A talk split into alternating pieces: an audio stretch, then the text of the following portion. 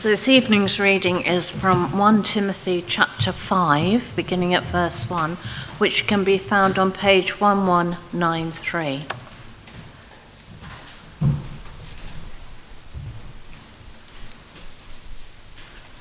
But before we hear the passage, let's pray for God's help.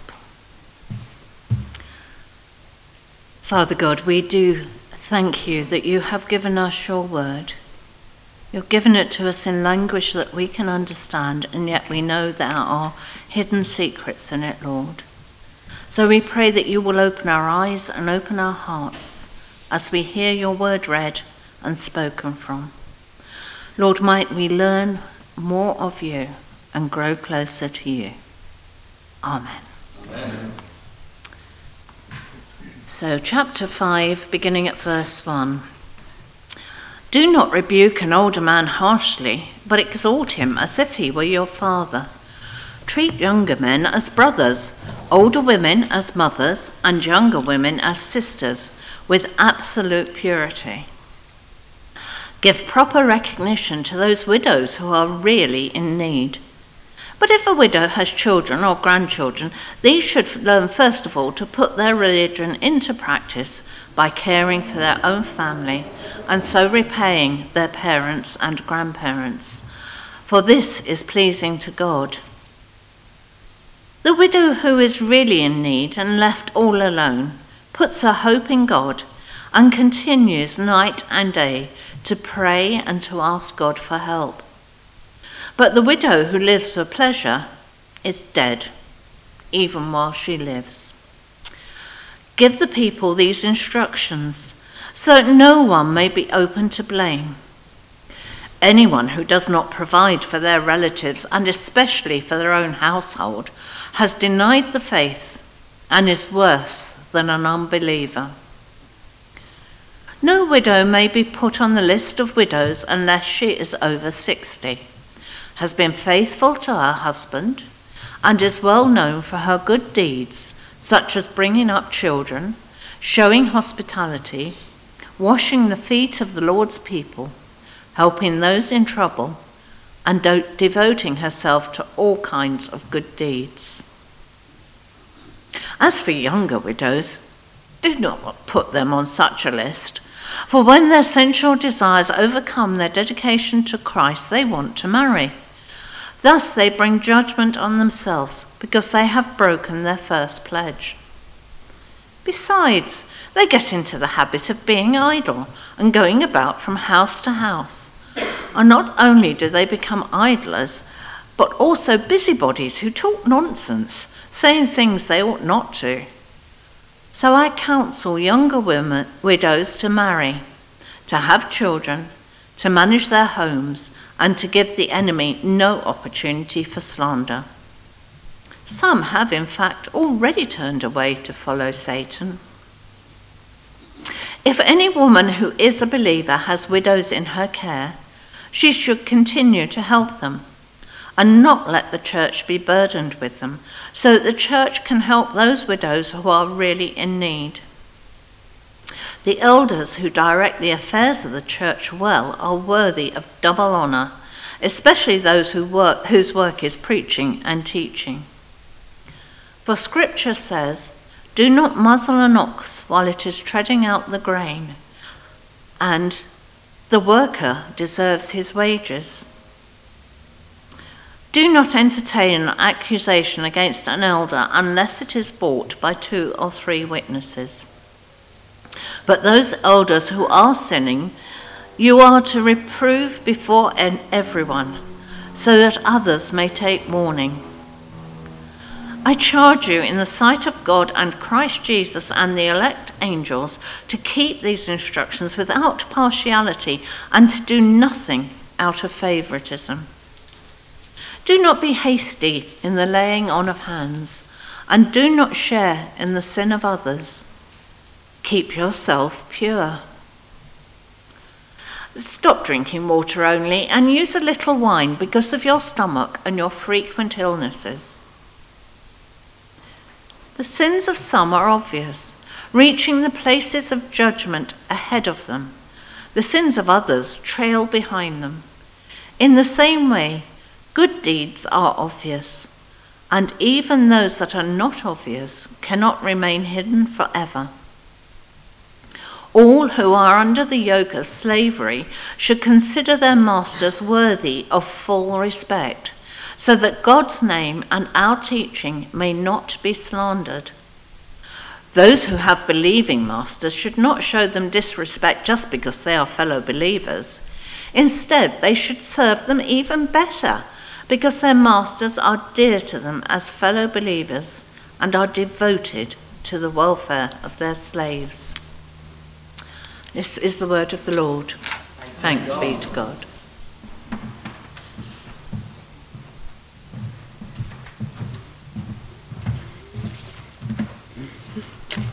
Thank you very much, Margaret. Uh, a bit of an epic reading, um, hopping around. Um, but it is, as always, a great pleasure to be here at Emmanuel. Um, often we sneak in at the back, but uh, it's good to be here at the front uh, and looking at this passage together. Uh, it's good to worship together, it's good to sing together, it's good to pray together, and to listen to God's word being read. And then to look together at what this might mean for us here this evening in 21st century Chesham. If you're a regular here at Emmanuel, You'll know we're in a series of sermons on Paul's first letter to Timothy. Tonight's passage is all of chapter 5, as you just heard from, from Margaret, uh, and a couple of bits into chapter 6. and it's the sixth of seven sermons in the series. If you're not a regular, I hope our passage and my sermon will still make some sense to you. Last week, Jeremy spoke on chapter 4 and said it was a challenge to relate to the teaching and lessons found in such a very personal letter of support and guidance, the letter sent from Paul to his protege Timothy. As I listened to that, I thought, well, this week's passage is really no better, maybe, in fact, rather more of a challenge. Not only is it personal to Timothy, but speaks of some problems that were very real to Timothy and to his church there in Ephesus. It gives guidance on how to tackle them but both the subjects and Paul's guidance sound very difficult and very strange to our modern ears. As I thought about the passage and speaking on it, two images immediately came to mind. The first was a mire, also known as a moor or a moss, depending on where you come from in the country. Uh, the second was a minefield, and I'm still not sure whether it's a mire or a minefield. A moss or a mire is a problem if you stray from the path uh, but only for me if I'm at risk. Uh, I remember one day going to visit somebody at Grove Farm. Some of you will know it up by Whelpley Hill. It's a moated manor house. Uh, the moat looked to be nice and green and well drained. I hurried across it. I arrived at my meeting with very wet feet uh, and rather smelly from the mire that still existed there. A minefield is a very different matter. It puts others at risk. The explosion, the damage. Uh, many years ago, I was very privileged to go meet Claire uh, Gingell in Bosnia um, when she'd not long been there in 1999. Um, the uh, United Nations forces were still there in the town. It was quite an exciting place to fly into. Um, Claire took me on a couple of walks and she directed me very carefully. You must not stray to the right or to the left because we're passing through a minefield. It concentrates your mind quite wonderfully. But whether it's a mile or a minefield, I felt we need to tread uh, with the greatest of care as we go through our passage both out of respect for God's word, but out of respect for all of you who are here listening. But as we start to look at our passage, let's pause, be quiet, and pray. Father, we're reminded in your, uh, Paul's second letter to Timothy that all scripture is God breathed and useful for teaching rebuking, correcting, and training. Our passage today, Father, closes with the words, These things we are to teach and to insist on. Heavenly Father, guide us and help us as I speak and as each of us listens to your word. Help us learn to respect one another and be respectful, but also, when needed, be willing to challenge, rebuke, but always with love and sensitivity. Amen. Amen. And so to our passage. Uh, I think uh, that uh, we are able, with God's help, uh, to apply these verses to our life here at Emmanuel uh, and to our own lives. But in doing so, we need to spend a few minutes looking at the underlying message of our verses. What was the purpose of the passage when Paul uh, wrote his letter? I'm assuming that Paul did write it, subject to some dispute, but we'll go with Paul for, for now for ease.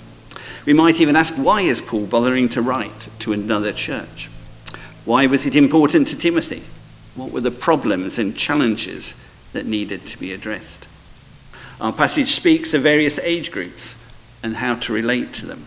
A long section on widows, needy ones, young ones, ones who served in the church. Then to the area of elders of the church and slaves, and a little on to Timothy himself about taking care of himself. Was it that Timothy was also a risk of entering a mire, a risk of being overwhelmed by the responsibilities given to him? Remember, he was considered young and with little experience of leadership. Maybe he was finding it much harder than he'd imagined. Being the leader was very different from leading alongside Paul, who we can assume was older, more educated, and seen as a figure of authority. Jeremy said last week there is something of Timothy in each of us and so we can sort out the underlying purpose of the guidance, then we can look at it once again with our 21st century eyes and see how it applies to us. So, first, we'll look at Timothy's world and the challenges that he faced as a young leader in an established church. And then we'll turn to our world and see what we can learn from those challenges. It seems that in Ephesus there were really a lot of challenges facing the church. We've heard in other weeks some were spiritual, some were scriptural, but others, like this week, are just about being church together. How the different groups within the church related to each other, how they understood each other, or maybe didn't understand each other. And within all of this, there are challenges for Timothy, being a new young leader, how he relates to these groups and how they relate to him. The letter suggests there's a great range, or a good mix, depending on our point of view, of people within that church group. People of different ages young, old, men, women, families, married, widowed, slave, free. A wonderful mix drawn together as a church and as a church family by the acknowledgement of Jesus as Lord and Saviour.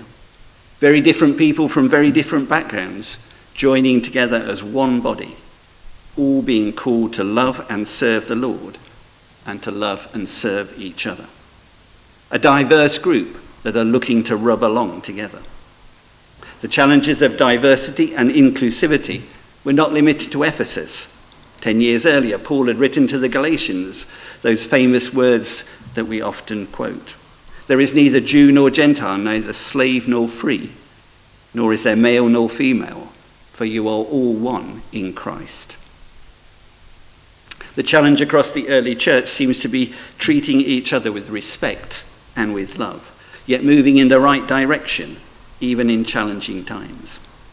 So let's look for a moment at the four groups that seem to be on Paul's mind, and so we assume on Timothy's older men, widows, church elders, and then slaves.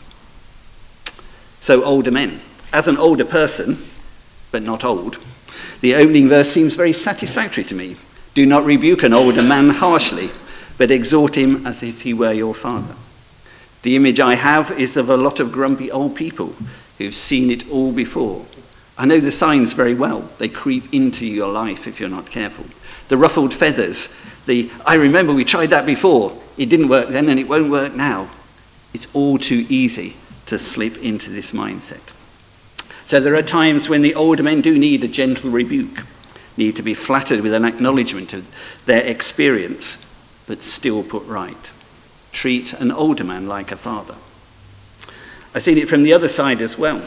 As a 28 year old church warden in an inner city parish in London during an interregnum, the need to tread carefully and respectfully, to draw on past knowledge, to move, but to move forward into the new future that God had for us was not an easy path to steer for someone who is very inexperienced then as a leader. But verses 1 and 2 continue. Treat younger men as brothers, older women as mothers, younger women as sisters, all with absolute purity. Good advice, treat each other as if we were family. But sadly, that's not so easy. Families are complicated, they don't always function well. One of my favourite quotes is from 1992.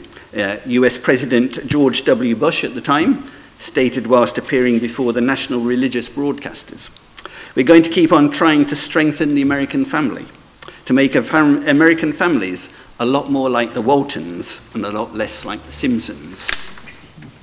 Maybe Paul's vision of families was more like the Waltons. If you don't know of the Waltons, if you're too young, check it out on YouTube, but do not watch more than one episode. I'll assume everyone is familiar with The Simpsons. But families are difficult. I suspect they were difficult even in Paul's time, and that it was an ideal family that he had in mind, the sort of family we aspire to. Then there's our long section on widows. Widows are mentioned in many places in the Old and New Testaments. And in the Old Testament, it's always on caring for widows, often alongside the need to look after orphans and aliens. They were just non Jews rather than from outer space. The widows and orphans were seen as needing support. Without a husband or a father, there was no breadwinner and so no money. No money, no food, no shelter. Acts chapter 6, we hear this support for widows starting. We read in those days, the number of disciples was increasing. The Hellenistic Jews were among, the, among them, complained against the Hebraic Jews because their widows were being overlooked in the daily distribution of food. Acts chapter 6, verse 1. So there was an established provision for those who were considered older and in need, those who deserve proper recognition, who were seen as supporting the church. There is suggestion that some uh, form of guild was being formed. They'd committed themselves to serving the church after the death of their husbands. And so in verse 9 of our reading, Paul sets out some rules for those who will be provided for. No widow may be put on the list of widows unless she's over 60, has been faithful to her husband, well known for her good deeds such as bringing up children, showing hospitality, washing the feet of the Lord's people, helping those in trouble. With the preceding verses, 4 to 8, and once again in verse 16, Paul writes at length of the responsibilities then of families for those widows, of children and grandchildren, the wider group of relatives. In these situations, Paul writes the responsibility lies with the family, not with the church, and its apparently limited resources. The message is the church needs to prioritize its support. Families shouldn't take advantage of the church. Then Paul goes on to write about younger widows in the last few verses, who Paul feels should marry or remarry, should receive support from their new family. These verses seem to sit very, very uncomfortably in our world, and I hesitate to comment. But the message from Paul seems to be linked to the idea again of this guild of widows who committed their time to the church. He was worried that younger widows could become idlers and busybodies, supported by the church, but not contributing. I'll say no more before I sink into a mire on this one. Then we come to church elders. Uh, if young widows are a risky area, then church elders at first glance seems no easier.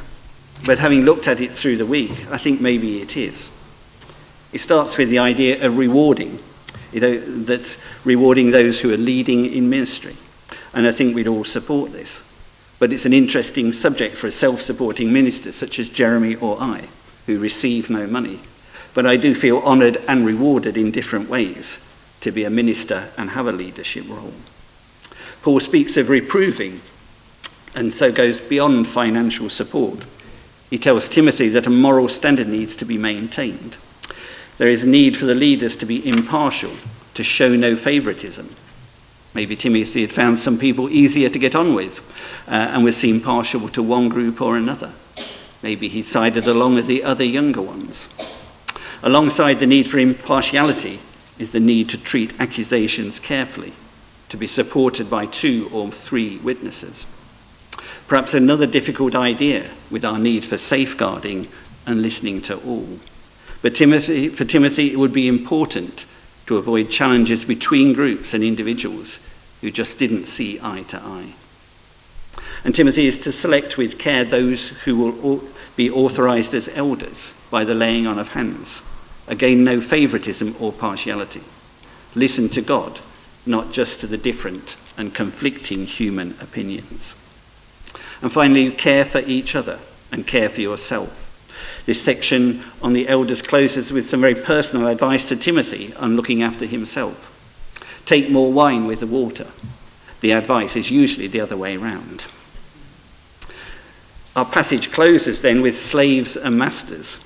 Uh, another really controversial area. Not so controversial now, uh, as we would all agree it was wrong, though sadly still present in our world, even in our country, though often very hidden away. But controversial because we find ourselves asking why didn't the church speak out in Paul's time? Why did it take 1800 years before Christians such as Newton or Wilberforce spoke up and campaigned for a change in the law. But there are still lessons about respect and disrespect in our relationships, even there in the words on slaves and masters, perhaps particularly in the secular world. But here we're getting ahead of ourselves. More of this in a few minutes.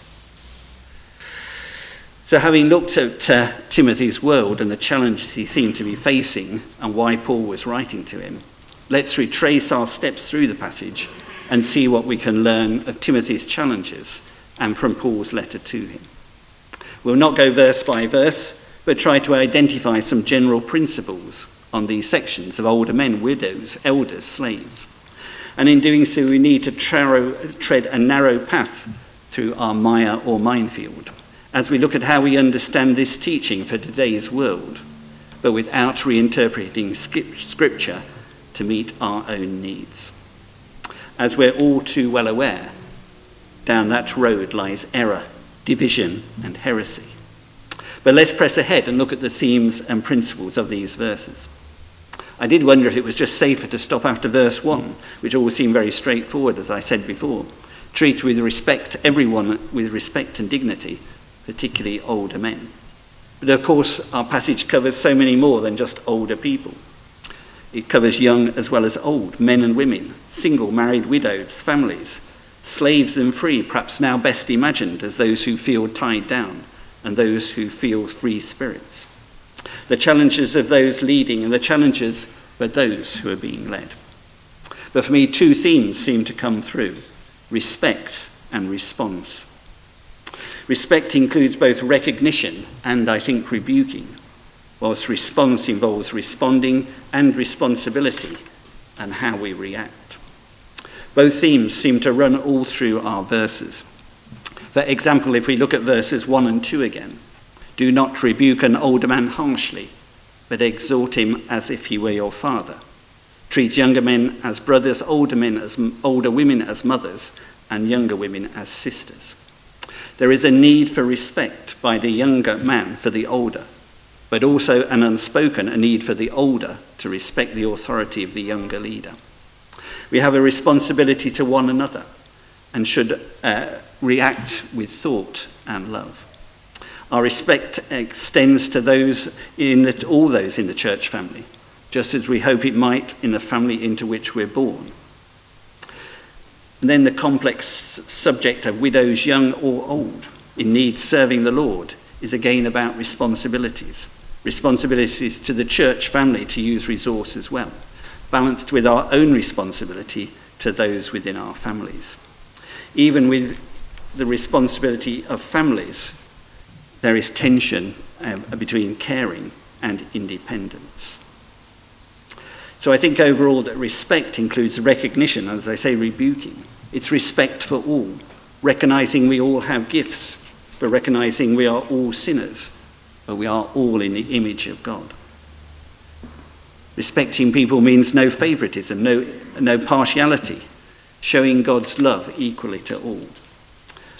Respect means paying our leaders and giving generously, rebuking those going astray, whether it's church or bishops. The need for two or three witnesses, again, uh, sorry, the need for two or three witnesses agreeing uh, in a rebuke is appropriate and required.